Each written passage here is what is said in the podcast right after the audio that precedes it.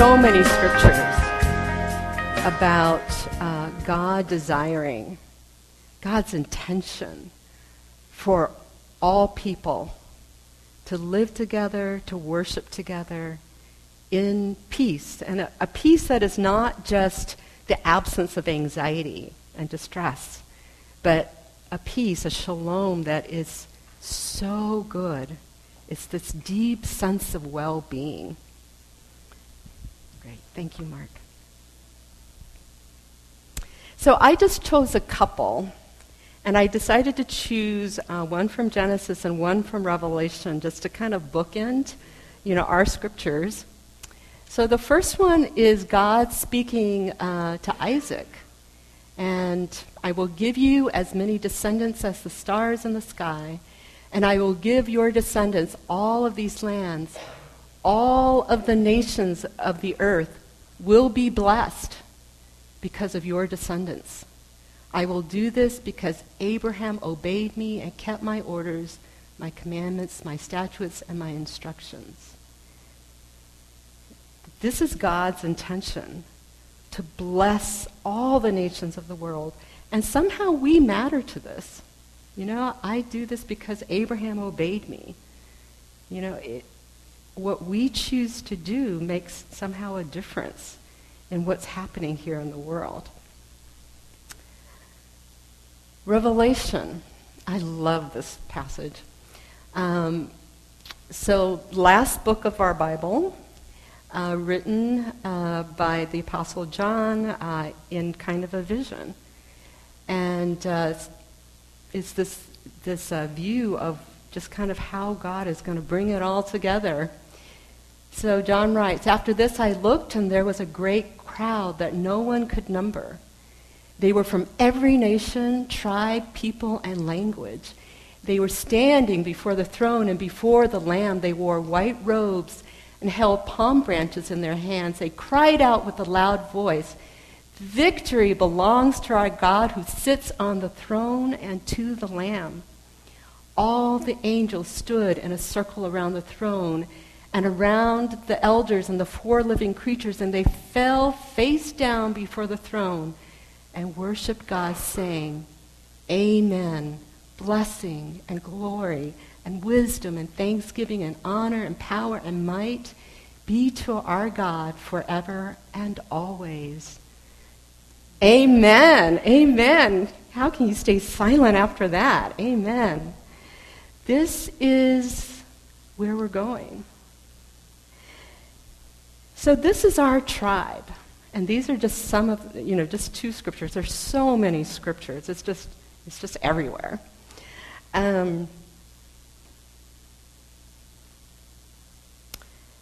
So I'm guessing if we were going to like take a vote, like do you do you affirm this first freedom, the freedom of all races to worship and live together? I I'm guessing people of God, you would just like yes, you know, all hands up, right? So um, so we we have this affirmation, we have this this knowledge up here that, yes, this, this is what we believe, this is what we affirm, this is, this is what we think. And so you're probably wondering, like, okay, now what? You know, she's taken five minutes and we can go home Um, but there's a difference between what is called cognitive theology and either experiential or functional theology what we, the theology that shapes how we actually live, whether intentionally or unintentionally.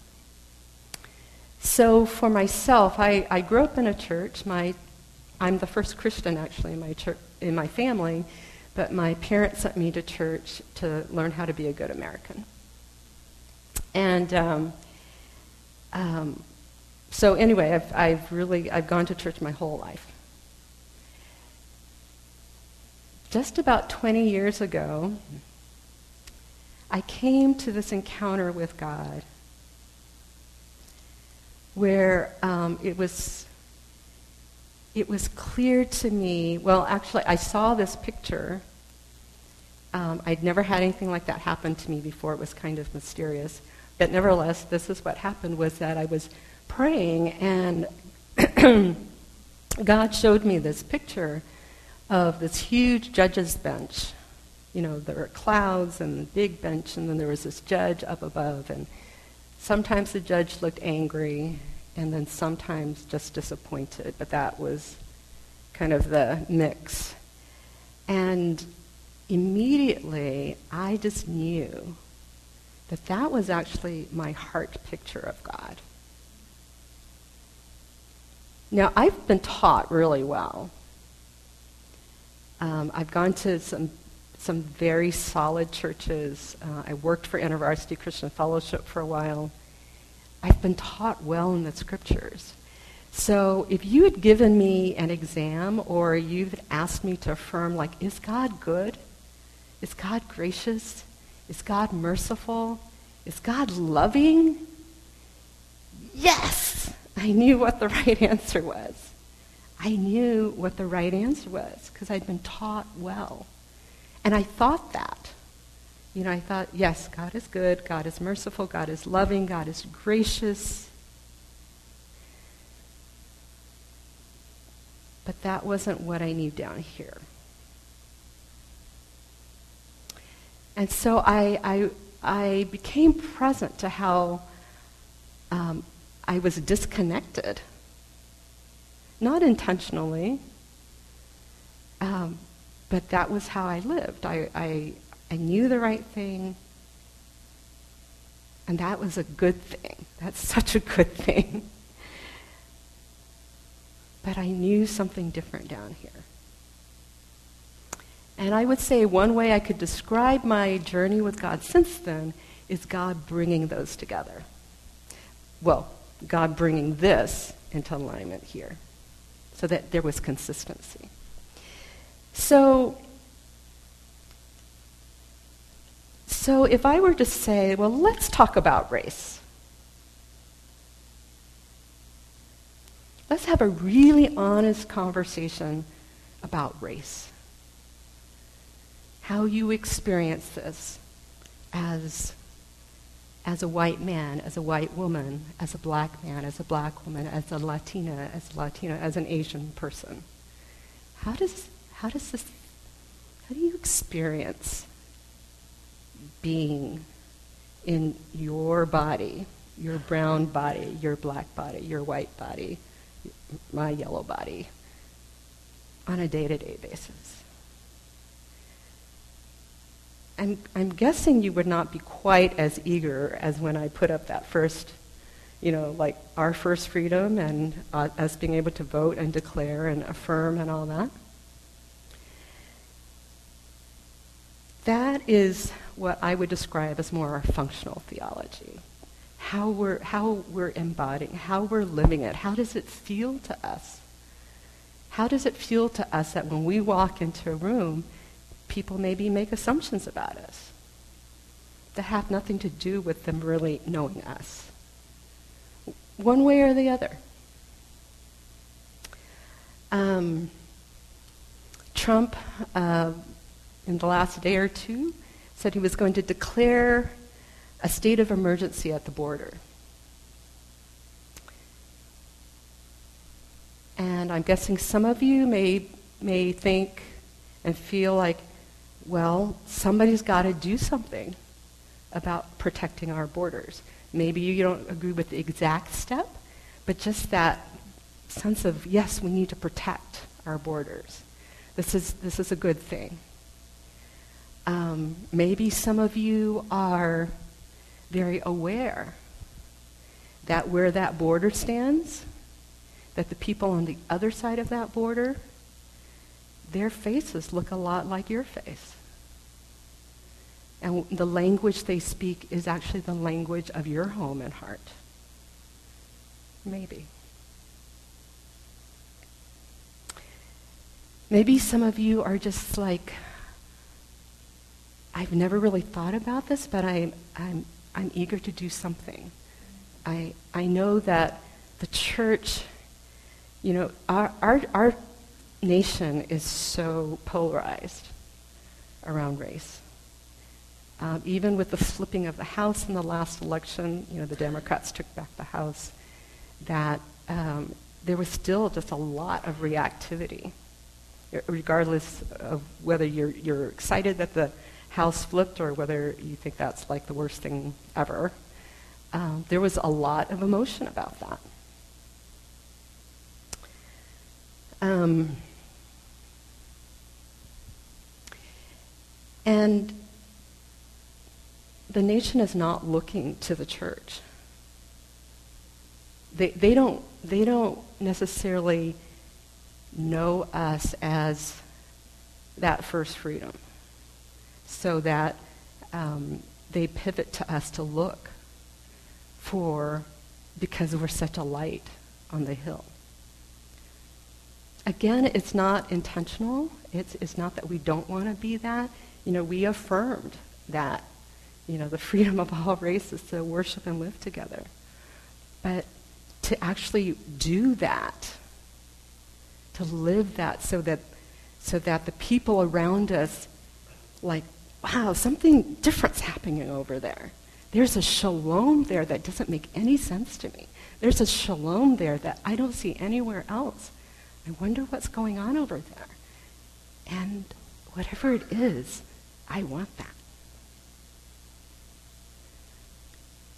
So, God's desire is for every tribe, nation, people, language to indeed be worshiping around his throne.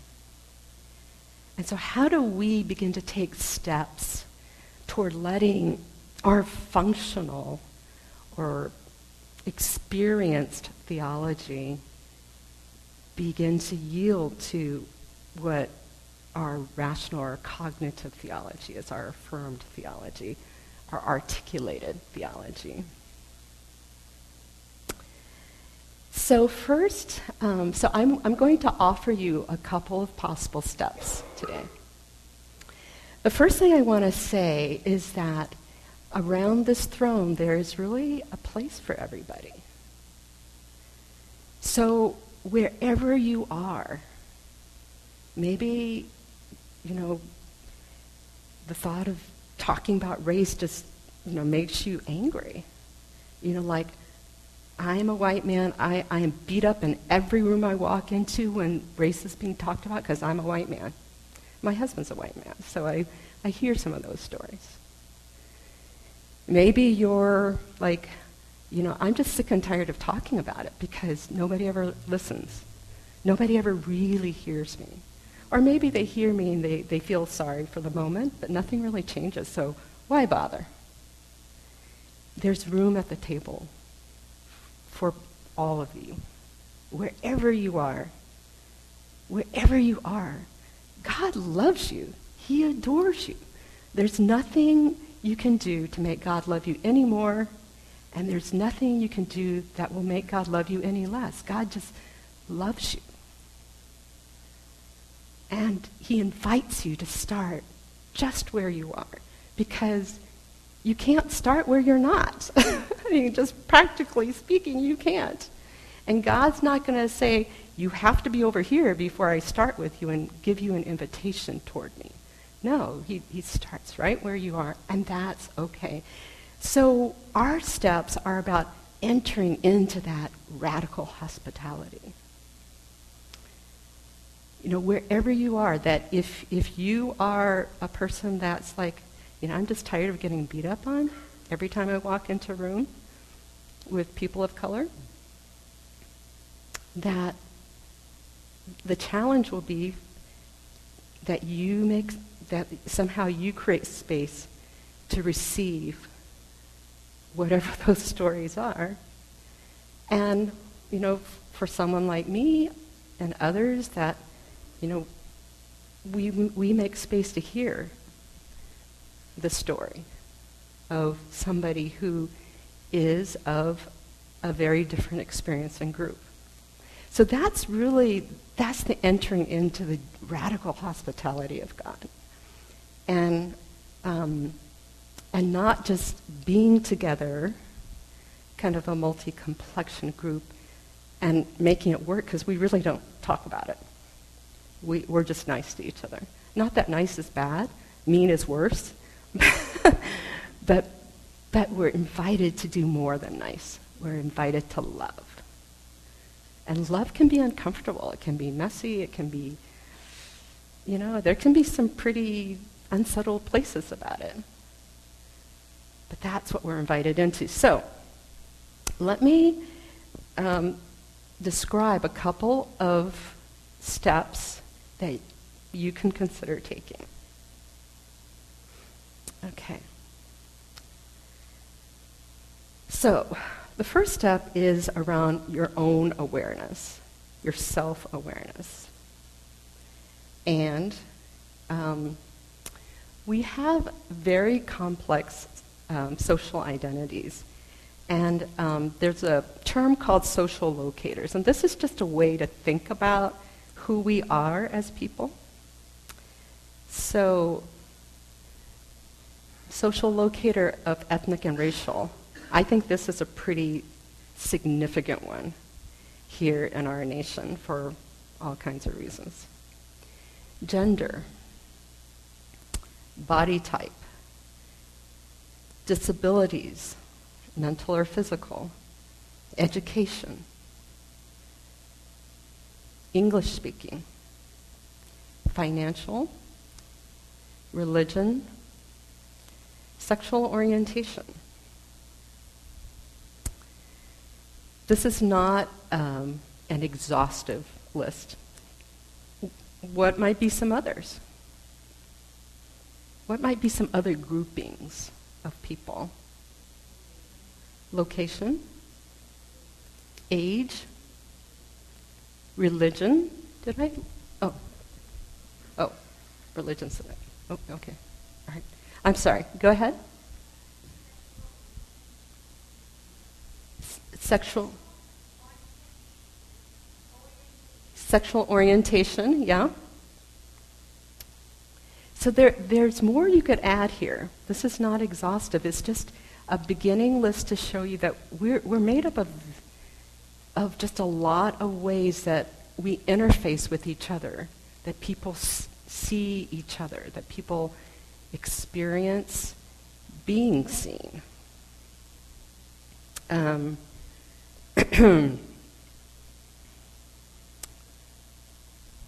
so our identities are complex. We have multiple identities. So when I used to work in business, there was uh, an African American man who was our janitor, Henry Hingston. Lovely man. Um, and he was the pastor of a church. He was bivocational. So at his church, he was like given the such honor because he was the pastor.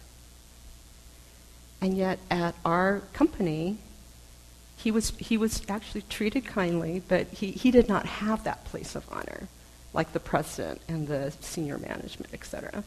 So he was both. He lived in both these worlds. Um, dominant and non dominant. Dominant has to do with power.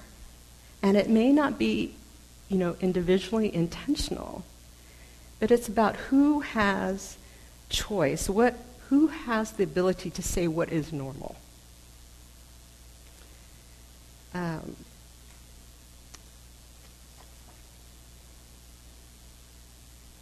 so here's some examples. Well, let me, let me just say one other thing about complex identity before I give you an example. Um, with our dominant identities, uh, we tend to be more aware of our individual story. So, in general, people who are white are not as aware of being white and being part of this group that is white. They tend uh, to be more aware of their individual story. For non dominant people, uh, in whatever category, uh, there tends to be more of an awareness of being part of that group. Like I am intensely aware that I'm Chinese American. That that shapes my lens wherever I go.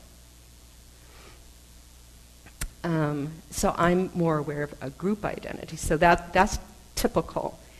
Dominant tends to focus more on individual story. Non-dominant, if you're in that category, you focus more on your group story. And we're all we all have dominant and non-dominant uh, groups that we're part of. Some of the dominant groups tend to be heavier, um, or some of those social locator groups tend to be heavier or more influential, like race, um, and then others are less. Um, let's see.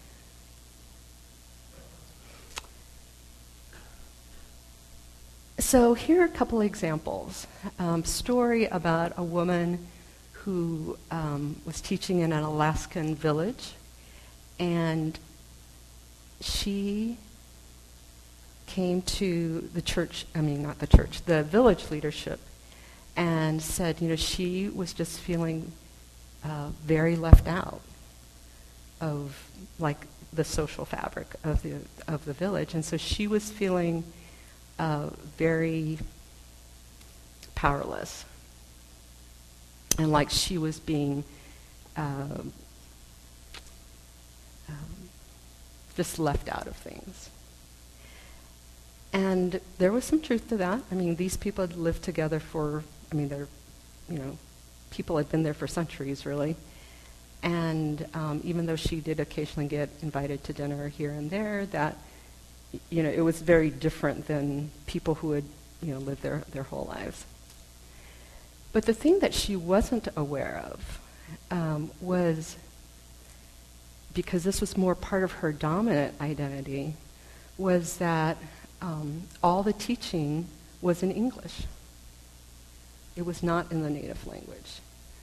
All the curriculum that they used had been developed in uh, a white Western context, and it was through that lens that the education system was put together she was not aware that all the the um, supervisors and bosses, not within the village, but kind of like the next level up, were all white men. So, so she had a great presence to her own story, and what she was experiencing it was true and it was real and it was valid. And she was not aware because this is part of the dominant. This is the dominant is like the air you breathe. It's just what's normal. What it's and until something does not feel normal that you have to kind of pay attention to, you just don't notice it. Um,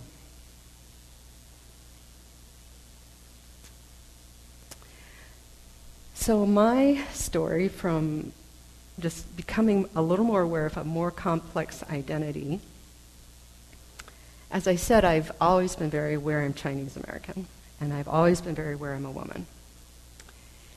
And those are two non dominant uh, classifications. And so when I was in the world of business, um, I was very aware that even like in a meeting, which tended to have a lot of white men, I love white men, like I said, my husband's a white man. Um, that I couldn't even figure out how to get into the conversation. Like, like they would be talking about something, and I couldn't, like, how do I get in here to this conversation? And, and I knew it was going to be important for my career development because if, if I didn't contribute, then they wouldn't see like how brilliant I am and therefore know that they really want to promote me. But I, it's like, but how, how do I tell them that I really have all these thoughts and I have all this to contribute, but I, I can't figure out how to get into this conversation? And one of the things I, I finally realized was that the pace of the conversation, like, like at least in my experience, was that in this group of white men that they, they don't actually, they, they start talking before the previous person has finished their sentence completely. And, and in an Asian woman, you know, I would not only let them finish, I would have a little pause before I would offer something. That would be respectful. And, um, and when I finally realized, like, oh, that's why I can't figure out how to get in this conversation, because every time I perceive even a slight pause, someone hops in. Or, or, and most of the time, somebody's already hopped in. And so I had to kind of, you know, like, I noticed it, and then I had to kind of like force myself to like just put my contribution in there before someone had finished their sentence.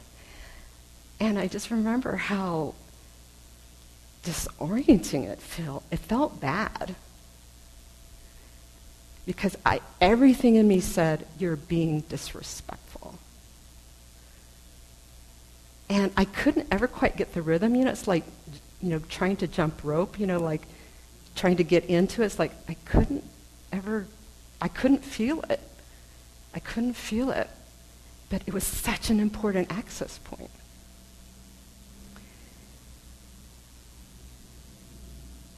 In becoming more present to my dominant, the places where I'm dominant, um, I, a dear friend and, past, and my pastor, actually, who passed away about a year ago, um, she was my first friend who was, who I, who were, we were such deep friends, uh, who was African American, that we really could just, we could just talk about everything, including race our, our kids are the same age, and as they got older, got started into middle school, and she was always a prayer, uh, but but I remember her starting to say, you know, I've got to pray for my son, and it started to have this little edge to it, and I, I kind of wondered, like, what's, it, what's that about? I'm, I'm just noticing that you've always been a prayer, but there's there's this little edge when you say that now. And, um, and she shared with me, like, you know, when he goes out, I'm afraid for him. Like he's going to be approached by, by uh, guys trying to recruit him into a gang. I'm afraid that, you know, the police are going to pull him, you know, pull him over and we, we have to have the talk with him. The talk to tell him what he needs to do if he gets pulled over or, or if he gets stopped by police because the only goal is to get home alive. And I mean, I was stunned, you know, I was stunned. And, and I was like, I'm, I just had no idea she was holding all this. And we, and we were really close friends. You know, such a close friend could be holding all of this. And it never even occurred to me to, I mean, I prayed for my son, but not in that way. And I never had a talk like that with him. So I became aware of my privilege as a mom. So, oh, let's see. So I want you to just take a moment and look at some of these at these categories and if you have some to add yourself, you know, please do that.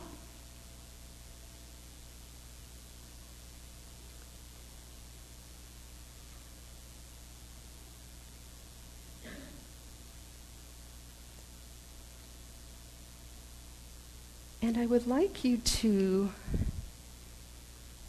take uh, a few minutes and just group up into three or four people and to share with your group what locators, categories, that you um, ha- believe that you are part of the, uh, is a dominant locator for you and which ones may, is not, is a, is a non-dominant locator for you. And, and if you have a story related to any of those, then I, am, I just want to invite you to share those stories. And before you do that, um, I want to invite us to enter this time because there are amazing stories among you, whatever the story is, where we will commit to speaking from the heart. So, speaking authentically. It doesn't mean it has to be the deepest, darkest pain, because that probably wouldn't be appropriate this morning. But just speaking authentically, something that's real. And then also committing to listening from the heart. That whatever is offered to you, that you will simply receive it with grace. That if you feel a but rising up in you, then notice that and then just set it down. It's okay that it's there, but but to to not let it be in play, just to set it down. Okay, does that make sense? Okay, so um, whichever of these um, locators that you are uh, feeling particularly drawn to or, or standing out to you, uh, where you may be dominant or non dominant, and to share just one story. Does anybody have questions? Okay, so group up into three or four and, and story away. I really love hearing your voices and your conversation. I really do hope you will continue these conversations.